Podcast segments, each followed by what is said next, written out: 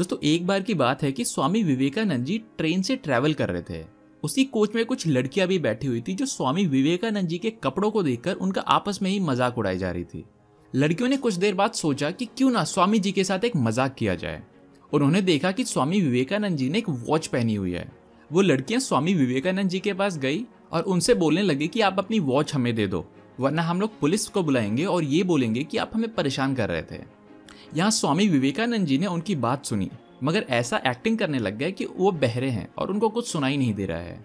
स्वामी विवेकानंद जी ने लड़कियों को इशारे से बोला कि वो सुन नहीं सकते। इसीलिए वो जो भी बोलना चाहती हैं, वो एक पेपर पे लिख के उन्हें दे दें। लड़कियों ने अपनी बात स्वामी विवेकानंद जी को एक पेपर पे लिख के दे दी। और जब भी स्वामी विवेकानंद जी को वो पेपर मिला, तभी वो बोल पड़े कि, प्लीज़, पुलिस को बुलाइए। मुझे भी एक पुलिस कंप्लेन करनी है।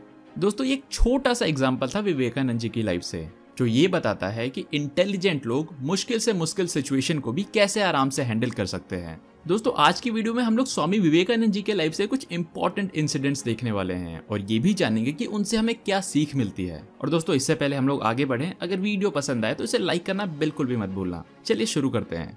दोस्तों, ये इंसिडेंट तब का है जब विवेकानंद जी इंग्लैंड गए हुए थे और अपने एक इंग्लिश फ्रेंड से बात कर रहे थे।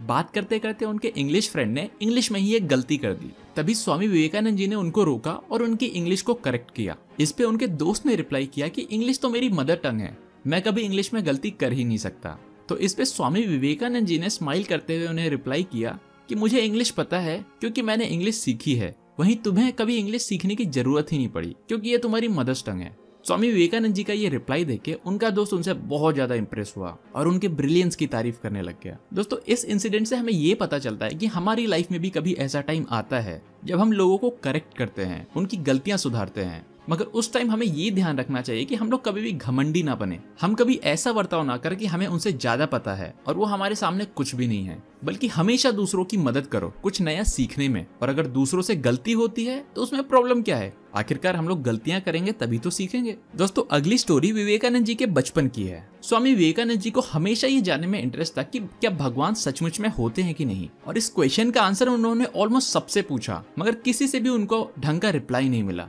आखिर में उनके गुरु श्री रामकृष्ण ने उनको ये समझाया कि भगवान तो सब में होते हैं, बस तुम्हें वो आँखें चाहिए जो भगवान को ढूंढ पाए। और इस क्वेश्चन का आंसर सुन के विवेकानंद जी पूरी तरह कन्विंस हो गए। दोस्तों, उनकी लाइफ से हमें ये पता चलता है कि हमेशा हर चीज़ पे सवाल करो जब तक तुम्हें उसका सही आंसर न मिल जाए। दोस्तों, एक बार विवेकानंद जी को वर्ल्ड पार्लियामेंट ऑफ़ रिलीजन के लिए एज अ हिंदू रिलीजन का रिप्रेजेंटेटिव यूएसए बुलाया गया था और उसी जगह पे दुनिया के अलग अलग जगहों से रिलीजन के फ़ेमस पर्सनैलिटीज आई हुई थी। वहाँ विवेकानंद जी ने अपनी स्पीच से सबका दिल जीत लिया जब उन्होंने अपनी speech sisters and brothers of America से शुरू की। दोस्तों, यहाँ हमें ये पता चलता है की शब्दों में कितनी पावर होती है। अपने शब्दों की ताकत से हम लोग दूसरों को शांत कर सकते हैं। इसीलिए हमेशा अपने शब्दों को सोच समझ के चुनो। और दोस्तों, ऐसा नहीं है कि एक दिन हम लोग सो के उठेंगे और ये सारी हैबिट्स हमें आ जाएँगी। हमें ये सारी हैबिट्स प्रैक्टिस करनी पड़ेगी। और दोस्तों, वो कुछ हैबिट्स जो स्वामी विवेकानंद जी हमेशा प्रैक्टिस करते थे, वो है मेडिटेशन और योगा मेडिटेशन हमारे पोटेंशियल और हैप्पीनेस दोनों को इंक्रीज करती है। हर दिन का काम और फ्रस्ट्रेशन हमें स्ट्रेस बना देता है। मगर वहीं अगर आप दिन भर में 20 मिनट मेडिटेशन प्रैक्टिस करोगे